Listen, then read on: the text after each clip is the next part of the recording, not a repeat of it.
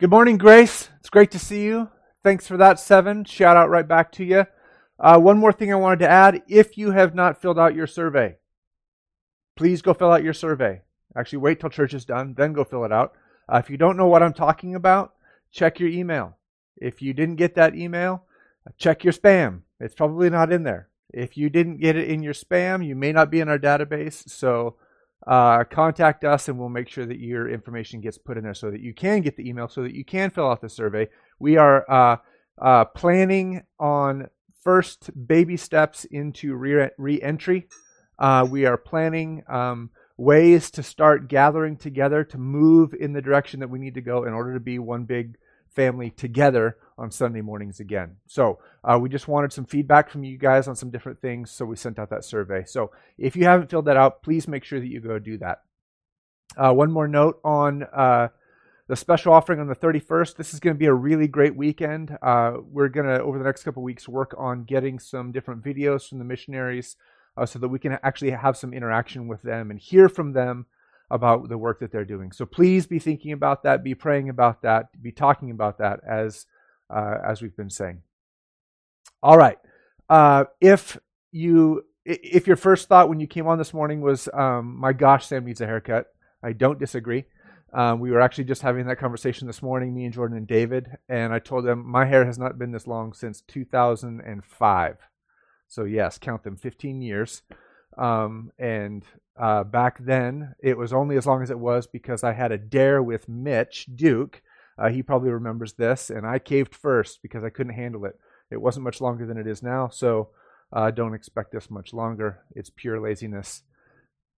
Let's get into Daniel. Okay, I am excited about this week because we are finishing up our time in the book of Daniel and also finishing up our time in the Old Testament. We have been in the Old Testament either reading in small groups and on Sunday mornings since the end of September.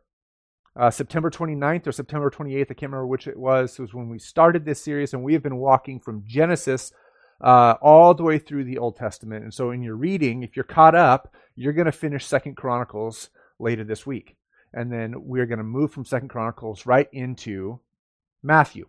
And so next Sunday, we are going to be starting our talk, our series, our preaching and teaching through the New Testament, which is going to be amazing. So today, we are going to finish up the Old Testament. We are going to be in still in the book of Daniel, finishing up our mini-series on what it means to live life in exile, as we looked at the book of Daniel and have looked at their lives in exile in Babylon. So, couple things real quick out of the gate that I want to make sure that we see, that things that we need to look for as we read through Daniel chapter 9. That's where we're going to be. If you have your Bible, you can go ahead and go there.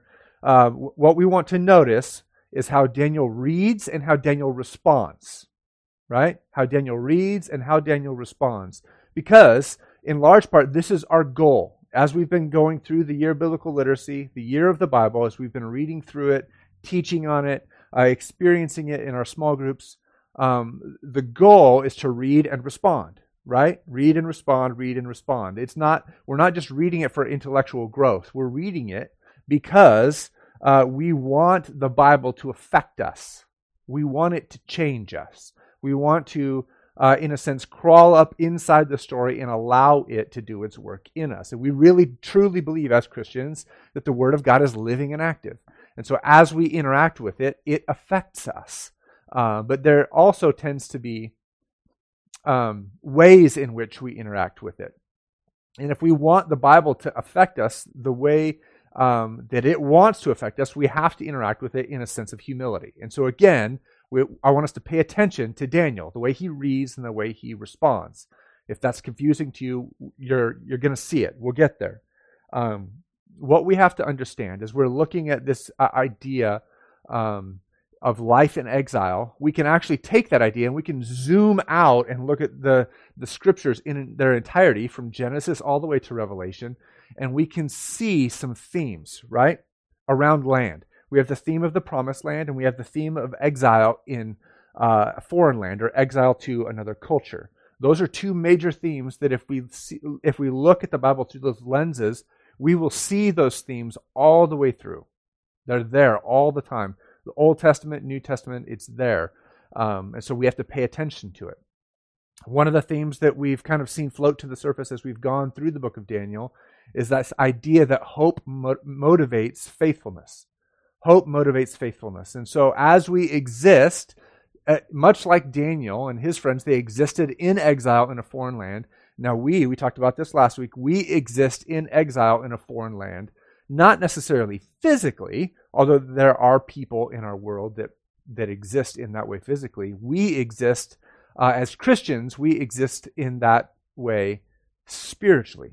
We believe that we belong to the kingdom of God. That kingdom of God does not exist here on this earth physically yet. It has not been physically consummated. We believe that hope is for the future, and that hope is what motivates us to continue on in the Christian life, to live not as citizens of this world, but as citizens of the kingdom of God. So in that way, we are living life in exile.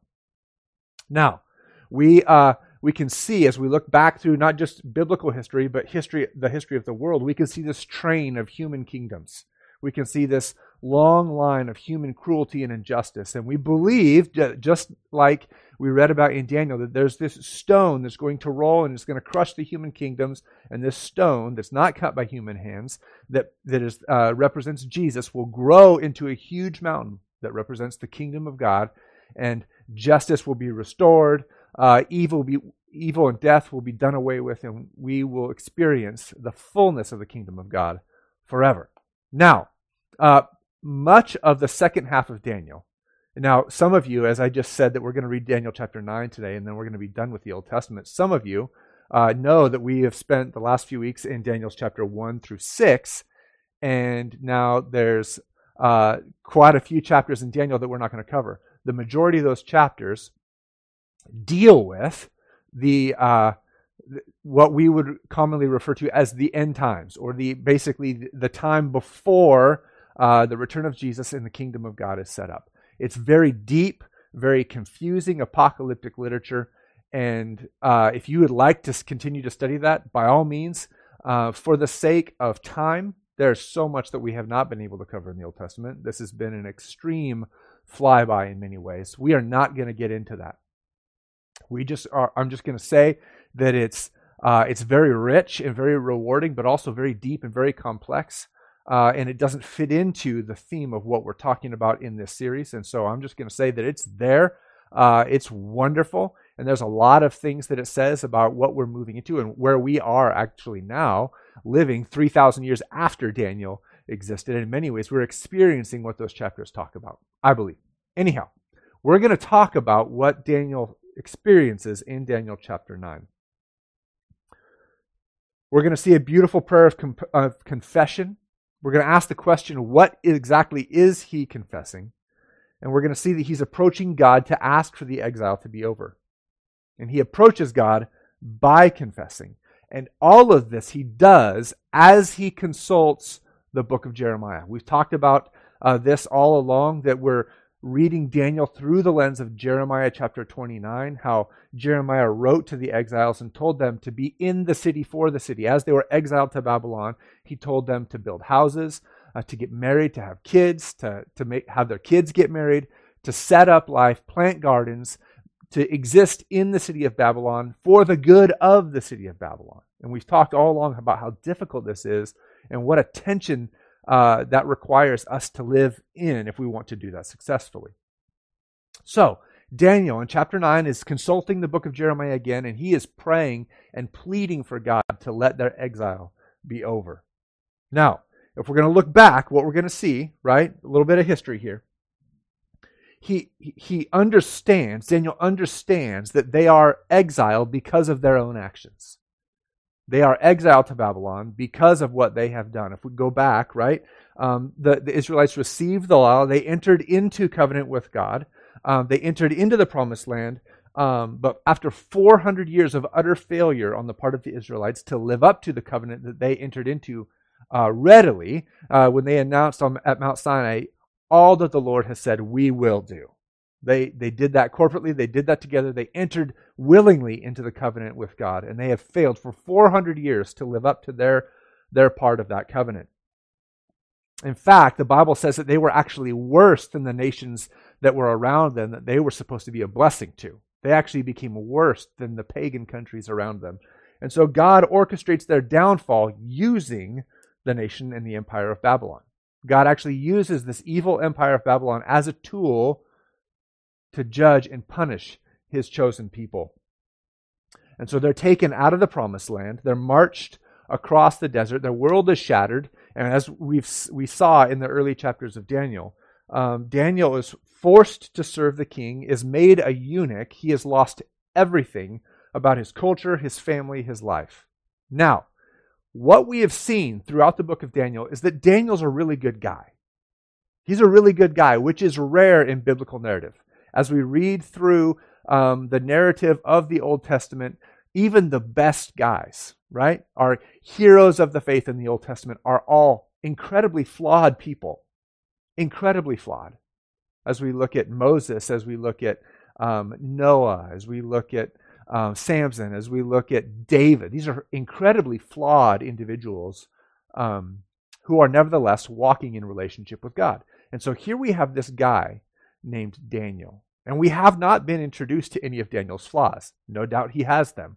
But the narrative that we have in Daniel chapter 1 through 6 paints Daniel as a faithful individual. And yet here Daniel is confessing.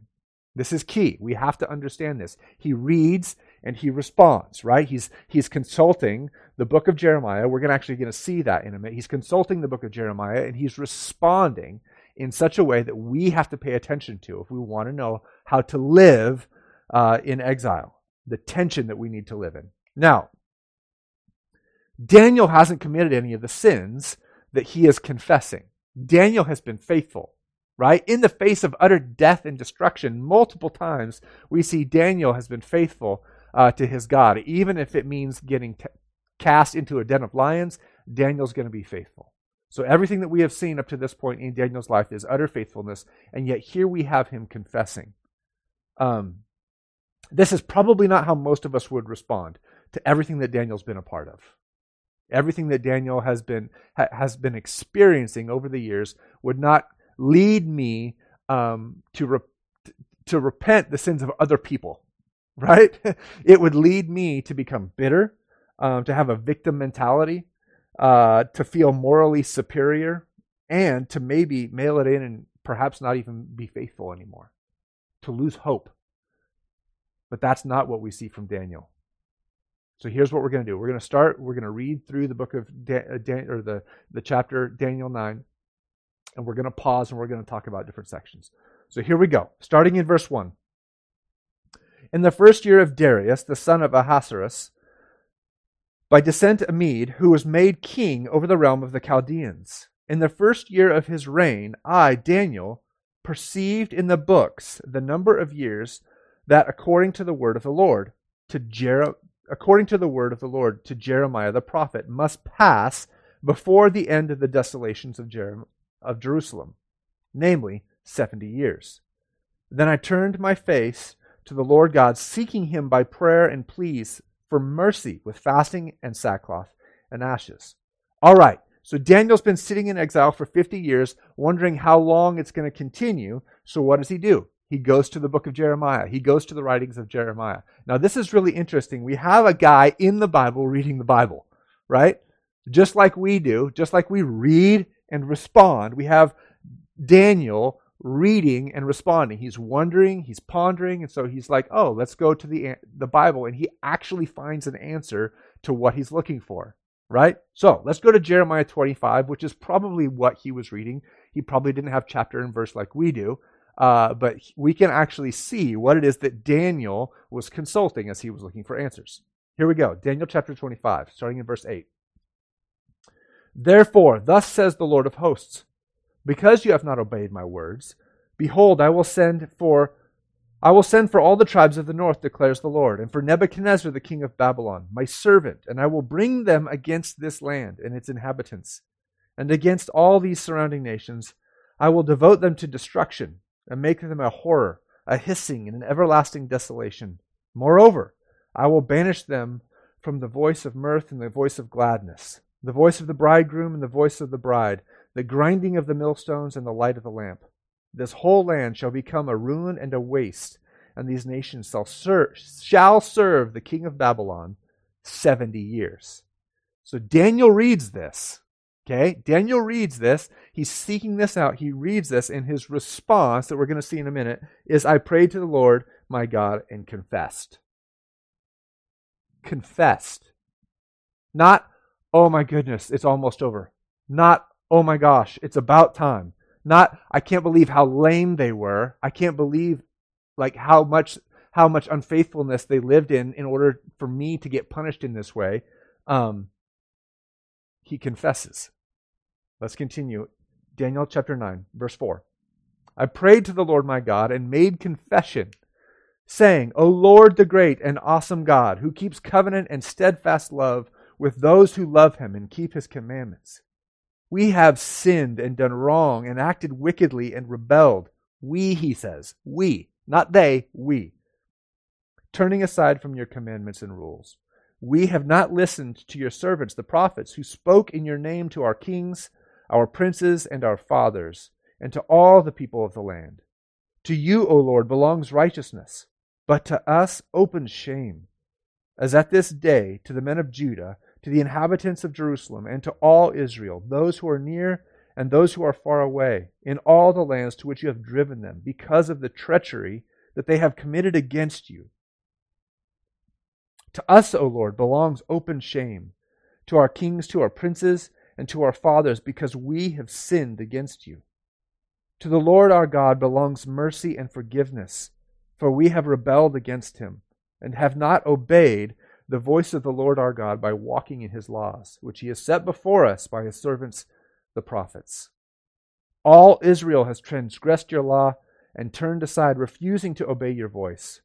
And the curse and oath that are written in the law of Moses, the servant of God, have been poured out upon us because we have sinned against him. He has confirmed his words, which he spoke against us and against our rulers who ruled us, by bringing upon us a great calamity. For under the whole heaven there has not been done anything like what has been done against Jerusalem. As it is written in the law of Moses, all this calamity has come upon us, yet we have not entreated the favor of the Lord our God, turning from our iniquities and gaining insight by your truth. Therefore the Lord has kept ready the calamity and has brought it upon us. For the Lord our God is righteous in all the works that he has done, and we have not obeyed his voice. And now, O Lord our God, who brought your people out of the land of Egypt with a mighty hand, and have made a name for yourself, as at this day, we have sinned, we have done wickedly. O Lord, according to all your righteous acts, let your anger and your wrath turn away from your city, Jerusalem, your holy hill. Because for our sins and for our iniquities of our fathers, Jerusalem and your people have become a byword among those who are around us. Now therefore, O our God, listen to the prayer of your servant and to his pleas for mercy, and for your own sake, O Lord, make your face to shine upon your sanctuary, which is desolate. O my God, incline your ear and hear. Open your eyes and see our desolations and the city that is called by your name. For we do not present our pleas before you because of our righteousness, but because of your great mercy. O Lord, hear. O Lord, forgive. O Lord, pay attention and act. Delay not for your own sake, O my God, because your city and your people are called by your name. There is so much for us to learn from this prayer of repentance. Notice his view of God's character. 4 different times he says, God is righteous.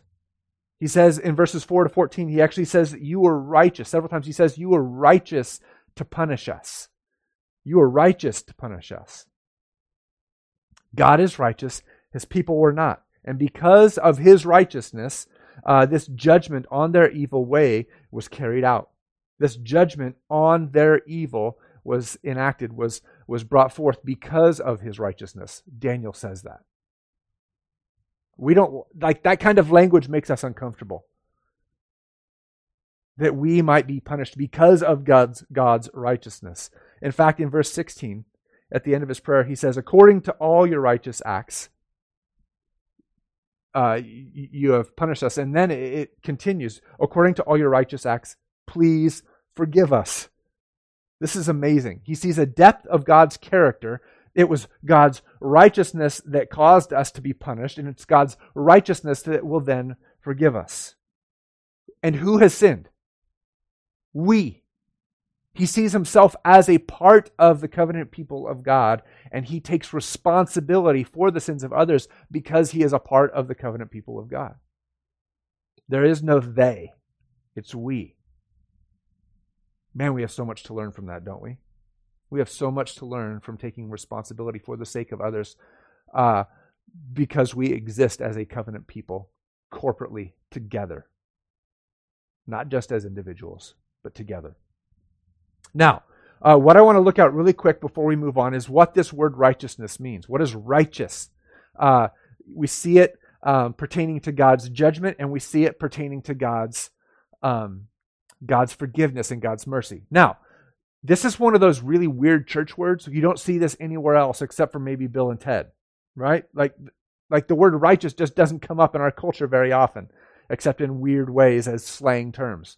But if we're going to look at it according to the Bible, it's everywhere. It's all over the place.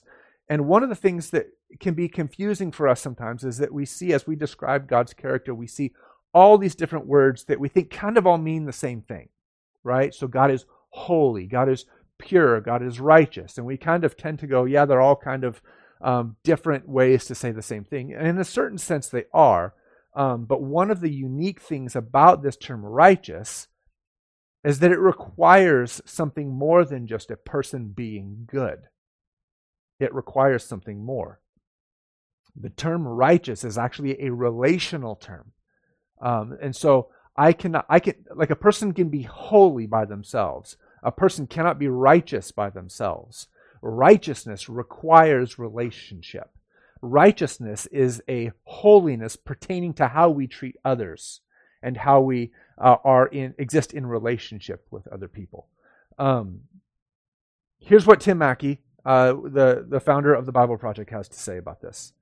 He says this: a man who has a series of relationships, husband and a father, and he demonstrates his righteousness toward them in what ways? Through his faithfulness, affection, dedication, provision in certain ways, in the context of his relationship with them.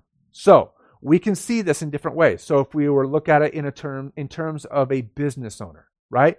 How would a business owner, a small business owner, demonstrate righteousness in the way that he would treat his employees, and the way that he would treat his vendors, and the way that he would treat his clients or his customers? That would be what how we would measure his righteousness. As we exist in our neighborhoods, right? Like we can think of small things, we can think of big things, but we can think of tangible ways that we would be righteous in our relationship with our neighbors. We're loaning a cup of sugar, we're helping people mow lawns, rake leaves, whatever it might be. The way we exist in our relationship with the people around us is this measure of righteousness. So, the word is tzedek. So this is what it really says. I'm just going to summarize this. God, you were tzedek to us in faithfulness. We were not. You brought disaster on us, and that was tzedek.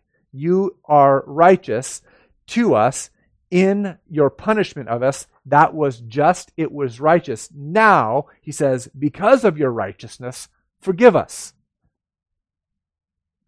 So God's righteousness isn't limited to his, or it can't just be limited to his just discipline.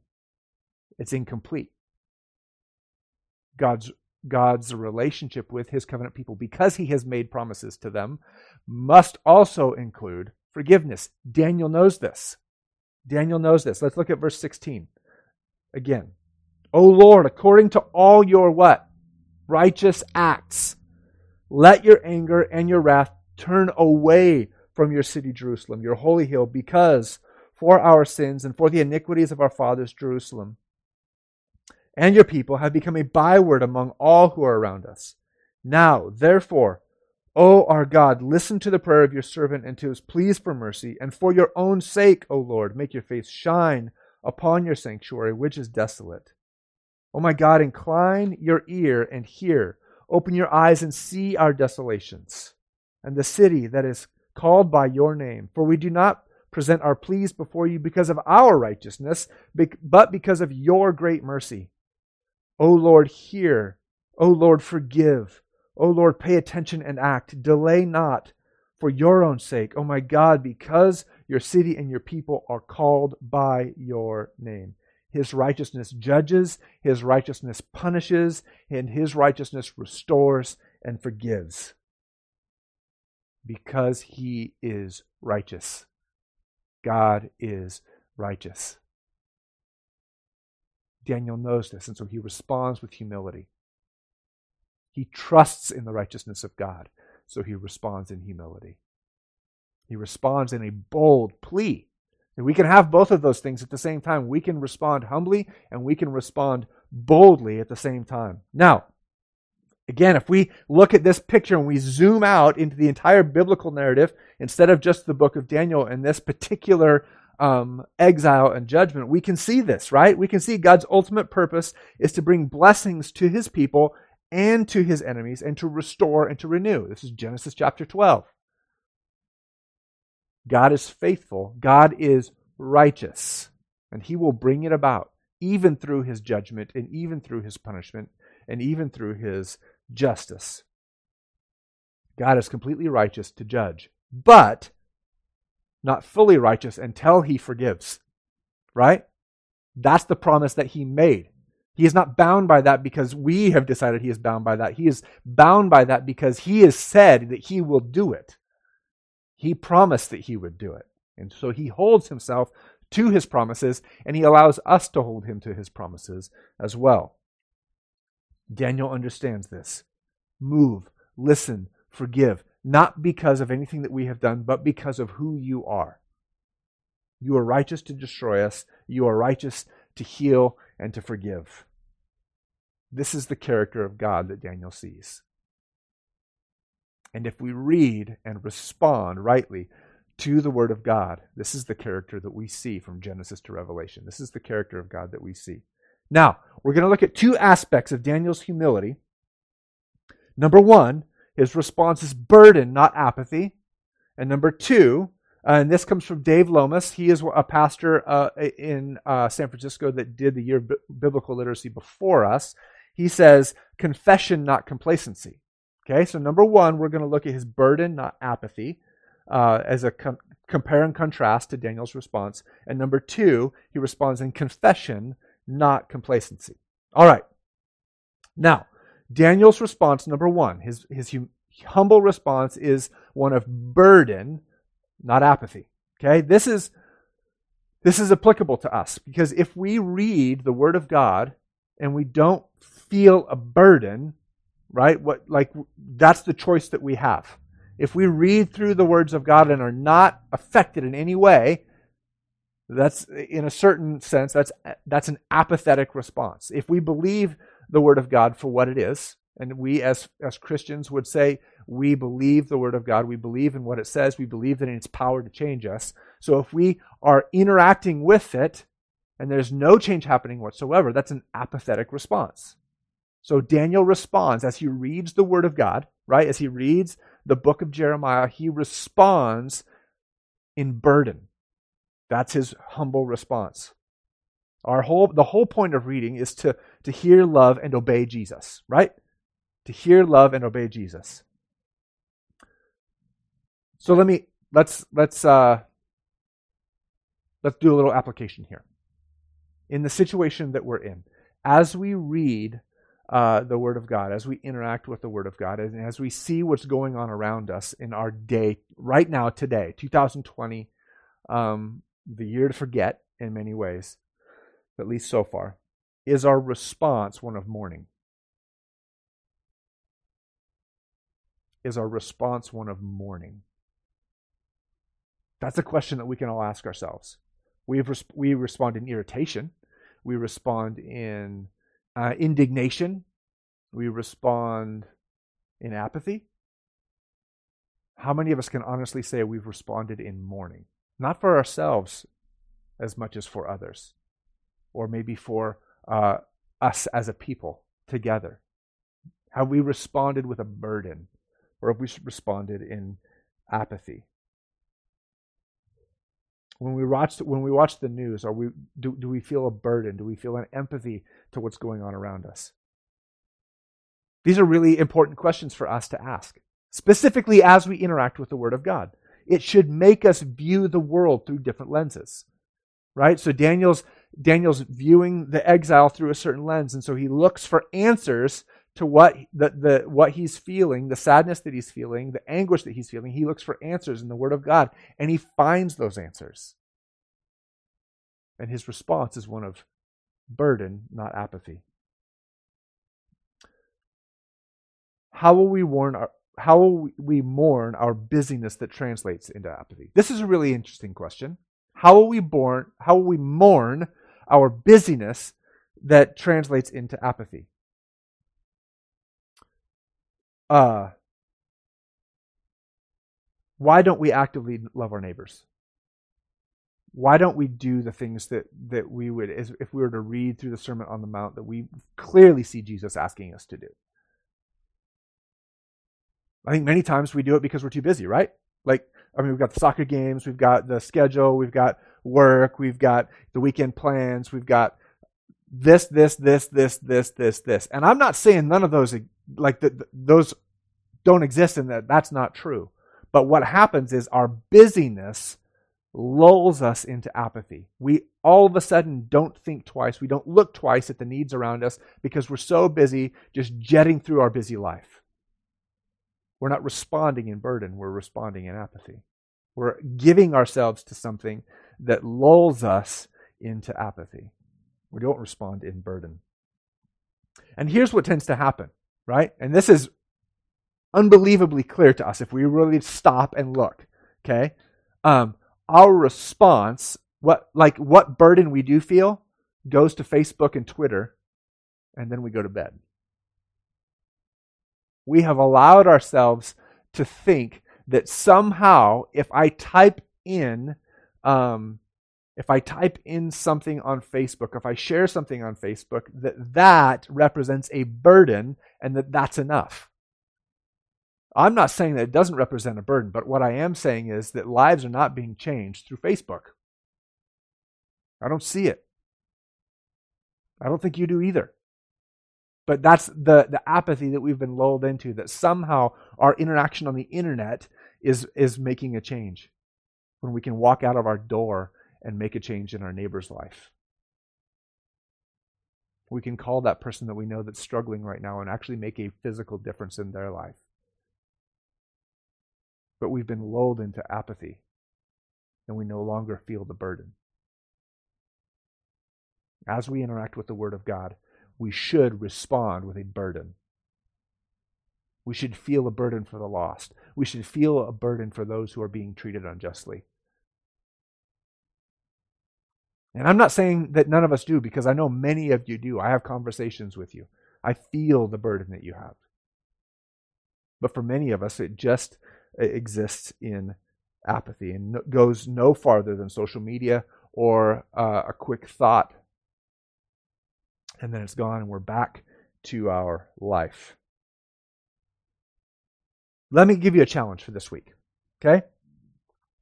I want us to sit. Turn off your screens, turn off everything, all your distractions, and I want you to sit and allow yourself to feel the brokenness around you. I'm not talking about the world. I'm talking about your local existence. What's going on around you in your immediate life that is broken? Whether it's in your marriage, whether it's in your kids, whether it's in your neighbors, in your neighborhood, your extended family, in your immediate context, what is broken? And I want you to sit in silence and just feel it. I had a conversation with a friend just yesterday morning about the Enneagram and how I'm an Enneagram 7, and so one of the hallmarks of my Enneagram number, my personality, is that I'm a pain avoider, right? That's just like an instant response. But I think in a lot of ways, we all do that, right? We avoid pain. And what that results in is apathy. We don't want to look at the brokenness around us. We want to pretend like it doesn't exist. And we definitely don't want to talk about it. So my challenge for you this week is to just sit and allow yourself to feel the brokenness around you. The brokenness inside of yourself and outside of yourself around you. And then I want you to take the book of Hebrews seriously. I want you to take that brokenness and I want you to boldly march it into the presence of God and lay it at His feet. I want you to lay it at His feet. I want you to feel it. I want you to exist in it. And then I want you to take it into the throne room of God. And I want you to lay it at His feet and boldly ask Him to heal. Can we do that together? Can we do that? We've been invited to do that. The book of Hebrews and the entirety of Scripture, as we see Daniel doing this very thing, right? He's sitting in it. He's physically sitting in the brokenness. And he's looking for answers in the Word of God. And he takes that burden into the throne room of God and pleads for healing and pleads for forgiveness. Listen, when we sing the lines, and some of you know the song that I'm referring to, when we sing the lines, break my heart for what breaks yours, I don't think we're being 100% honest most of the time. Because we don't want our hearts to be broken the way God's heart is broken at injustice. Right? We do not want that. We don't want broken hearts. We want to be comfortably numb. Again, if we're being completely honest, we don't want our hearts to be broken the way God's heart is broken. We are content to sit in apathy as long as things don't get too inconvenient for us. Once they get inconvenient for us, then we'll cry out. But we don't want our hearts to be broken like God's heart is broken. We don't want to feel the burden. We don't want to enter into that like Daniel's entering into it. My prayer for us is that we would. My prayer for us that is, as we exist in this incredibly broken time, that we as the church would enter into the brokenness, would let it exist around us, and then we would like collectively take it into the throne room of God and plead for healing. Plead for healing. But you're not going to find it binging on Netflix. And if I look at myself over the last 8 weeks, there have been a lot of distractions. A lot of distractions. Most of us have a lot of downtime. Most of us have more time than we've probably had in years. More time with our kids. Are we spending that time effectively? More time to spend with God. Are we spending that time effectively? Are we pressing into the brokenness in our families when we have opportunity to? If anything, our extra time has caused us to be even more distracted. One of my favorite pastors this last week put up a little video for his church on Facebook where he basically confessed that his screen time, as he calculated the increase over the last 8 weeks, has gone up like 700%. I think that's probably true for most of us. We're spending a lot of time on the internet. How much time are we actually allowing ourselves to enter into the burden as we see the brokenness around us? Or are we just trying to fix it all the time? Now, fixing things isn't a bad thing. But man, we got to enter into the brokenness. Listen. One of the reasons why apathy is so dangerous, for us as believers specifically, and for humanity in general, one of the reasons that apathy is so dangerous is because it cheapens everything. Apathy really does cheapen everything. And we as believers believe that we have been bought with the blood of Christ. So let me just push on this a little bit. If you've been bought with the blood of Christ, doesn't that make you more valuable than anything? If you were that valuable to Jesus, doesn't that make you worth a lot? That makes us as believers, as the church, unbelievably valuable. It makes humanity unbelievably valuable because God says we are. Not because we're so great, but because God placed that value on us, that He was willing to come and die for us. That's how valuable you are. So let's not cheapen ourselves by existing in apathy. And I'm saying this to myself as much as I'm saying it to you guys, all right? So here's what I want to do. I want to look at a quote, a long quote from one of my favorite books by a guy named C.S. Lewis. Most of you know who he is. And this book is called The Screwtape Letters. And I'm going to give you a little bit of context before we read the quote. This book is about, and this is really weird, it's an older demon writing to his nephew, I believe, another demon, in how to succeed in his charge, or the human that he's been given to influence.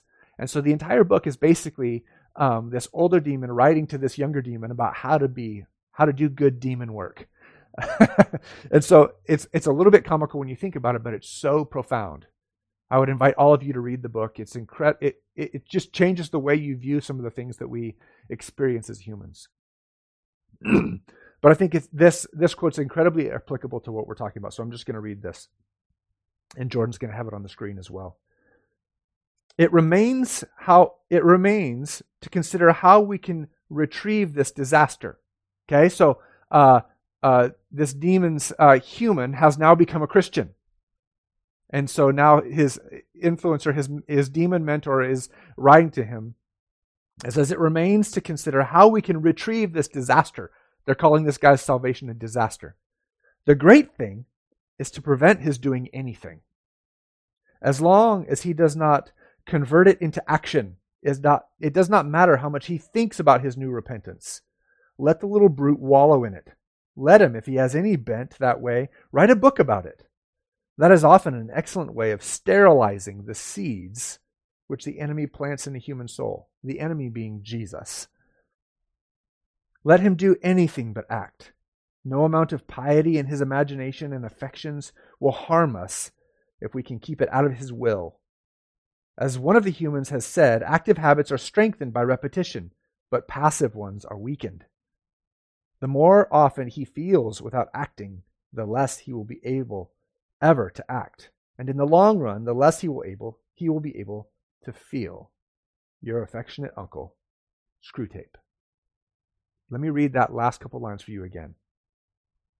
The more often he feels without acting, the less he will be able to act, and in the long run, the less he will be able to feel.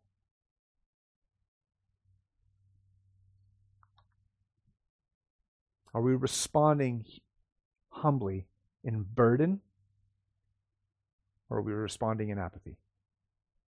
Number two, Daniel responds by confession, not complacency, right? So he feels a burden, and what's his action? His action is confession.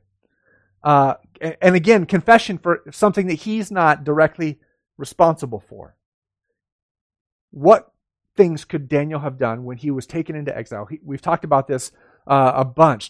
We've talked about the idea of syncretism, just going with the flow. We've talked about the idea of sectarianism, where we separate ourselves from the current of culture. Daniel could have very easily done either one of these things, and we would have completely understood, right? He could have just been a great guy in the empire. And man, how many people do you know where you just describe them as a great guy? He's just a great guy. When I die, I don't want to be known as a great guy. There was a great preacher that once said, preach Jesus, live well, preach Jesus, and be forgotten. I'm good with that. I don't want to be remembered as a good guy. I want Jesus to be remembered. Right? We can go syncretism and just be great people in a foreign culture. We can go sectarianism. We can step away from it, judge it, right? Refuse to be a part of it. But Daniel doesn't do any of these things. Let me ask you something. At any part in the book of Daniel, does Daniel complain about the evil of Babylon? No. And yet here he is in Daniel chapter 9, confessing his own guilt. That's mind-boggling to me. This guy has spent 50 years in exile in an unbelievably evil culture. And here he is expressing guilt over the sins of his people that he's not even responsible for. This is the most humble response that you could possibly imagine.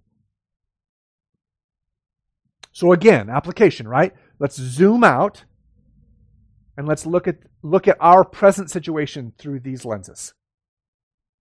Our present culture through these lenses. Can you imagine what it would be like if the church, instead of doing so much hand-wringing over the evil of the culture that we exist in, maybe looked inwardly a little bit more? If we were more willing to examine and confess and be willing to be laid bare the brokenness that exists in us, could possibly the world be changed more by doing that? Daniel never once wrings his hands over the evil of the culture that he exists in. He simply begs to be set free from it. How are we mourning our guilt? How are we complicit? Do we ask that question? How am I complicit in the brokenness around me?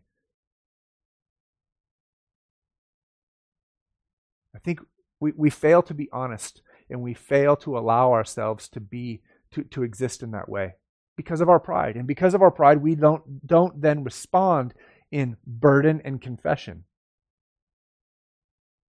We don't.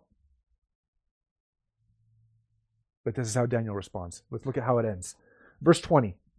While I was speaking and praying, confessing my sin and the sin of my people Israel, and presenting my plea before the Lord my God for the holy hill of my God, while I was speaking in prayer, the man Gabriel, whom I had seen in the vision at the first, came to me in swift flight at the time of the evening sacrifice. And he made me understand, speaking with me and saying, "O Daniel," now, don't you and I wish that this could happen to us, right? We pray and we confess, and right away, the angel Daniel comes and visits us and explains to us everything. That doesn't happen to me very often. In fact, it's never happened to me. But I think that we can glean a lot, and we can get our answers to our prayers from what Gabriel says to Daniel. He made me understand, speaking with me and saying, "O Daniel, I have now come out to give you insight and understanding. At the beginning of your pleas for mercy, a word went out, and I have come to tell you, for you are greatly loved. Therefore, consider the word and understand the vision." Man, you talk about words of comfort. You are greatly loved. I have come to tell it to you, for you are greatly loved. Therefore, consider the word and understand the vision. 70 weeks are decreed about your people and your holy city, to finish the transgression and to put an end to sin and to atone for iniquity, to bring in everlasting righteousness, to seal both vision and prophet, and to anoint a most holy place. Okay, now let's go back to the historical context here. Let's go back to what Daniel's actually doing. He's consulting the book of Jeremiah, and he reads 70 years. And so Daniel sits back, does the math, and sees that he's getting close. Right? And so he pleads for God to keep his promise, to send them home. The 70 years are almost up. Forgive your people. When he prays this, all of a sudden, bam, Gabriel shows up in his room and was like, "So yeah, about that." Right? 70 years. No.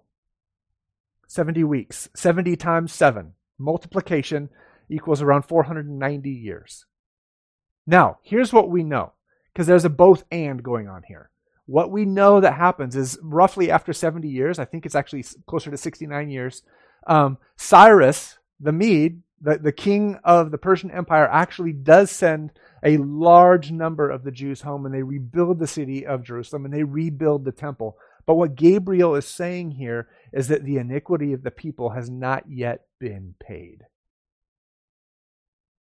It has not yet been paid. And that the nation of Israel will actually not exist in freedom. They will be conquered and reconquered. They will exist under the oppression of foreign powers, just like we saw in the statue, right? Nebuchadnezzar's first dream, the statue that with the gold head and the silver torso and the iron and all the different body parts that represented other kingdoms, and then the stone representing Jesus. What we're seeing here is Gabriel saying to Daniel, the people of Israel are going to exist in bondage. God's going to keep his promise. He's going to send them home. But the sin has not yet been paid for. It's not yet been paid for. Verse 25, know therefore and understand that from the going out of the word to restore and build Jerusalem, okay, that is coming from Cyrus, to the coming of an anointed one, a prince, there shall be 7 weeks. Then for 62 weeks it shall be built again with squares and moat, but in a troubled time. And after the 62 weeks an anointed one shall be cut off and shall have nothing. And the people of the prince who is to come shall destroy the city and the sanctuary. Its end shall come with a flood. And to the end there shall be war. Desolations are decreed. And he shall make a strong covenant with many for 1 week. And for half of the week he shall put an end to sacrifice and offering.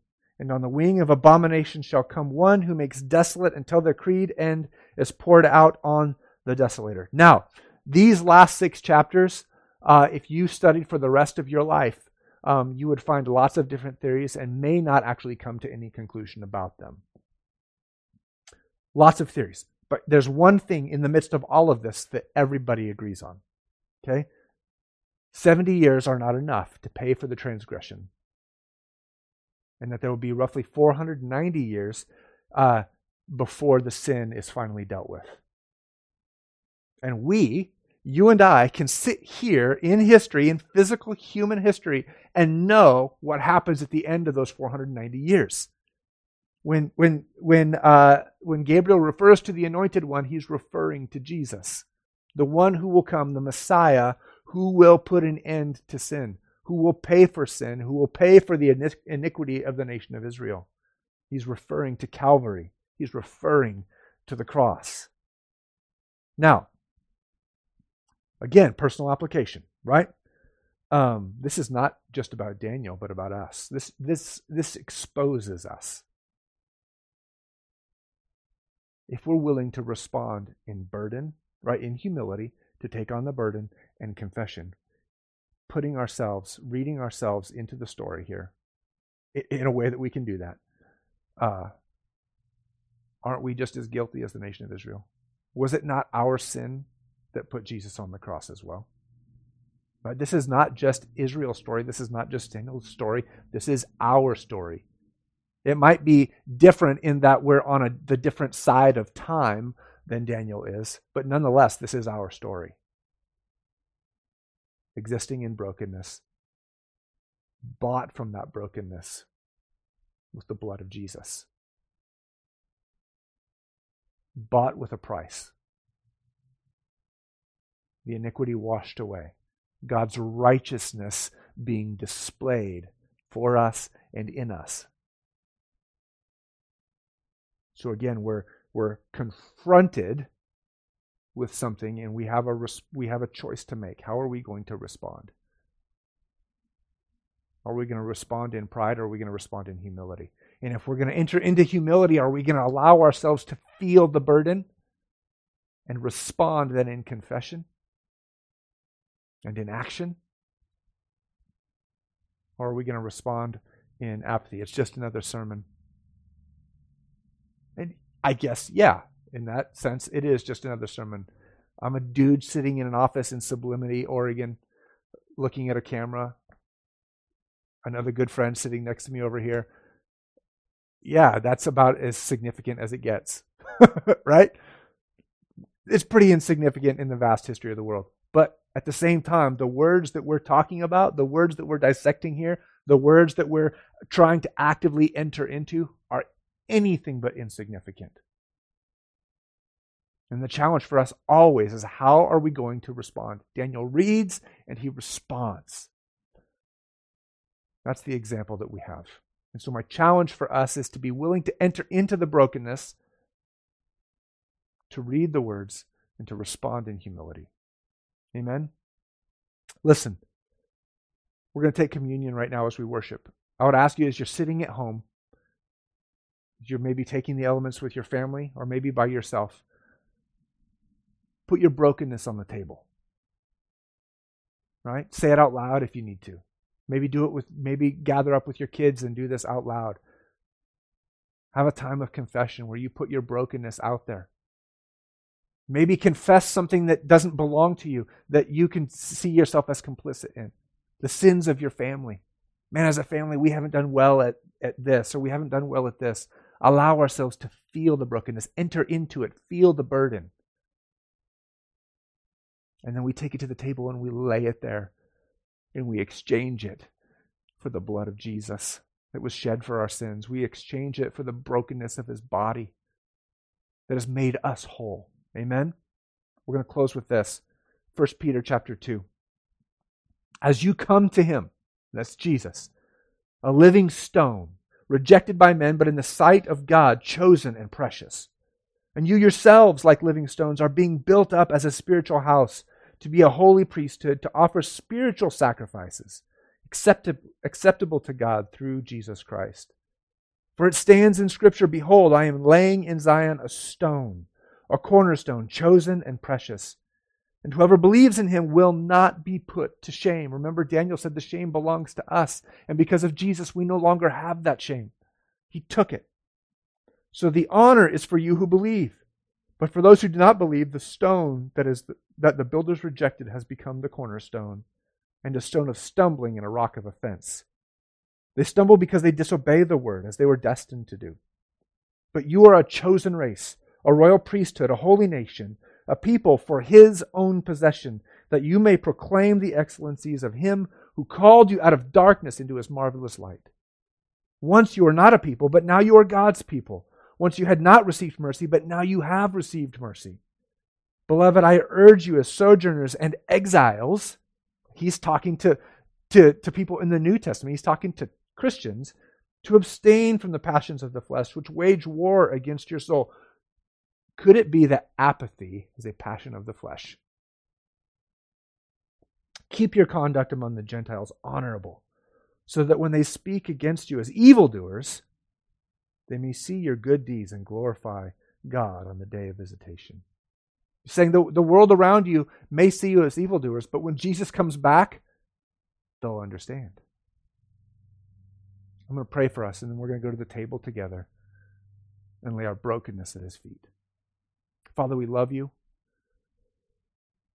And Lord, we thank you for the picture that we have of what it looks like to respond to your word through the book and the person of Daniel. We thank you, Lord, for his life, for his example.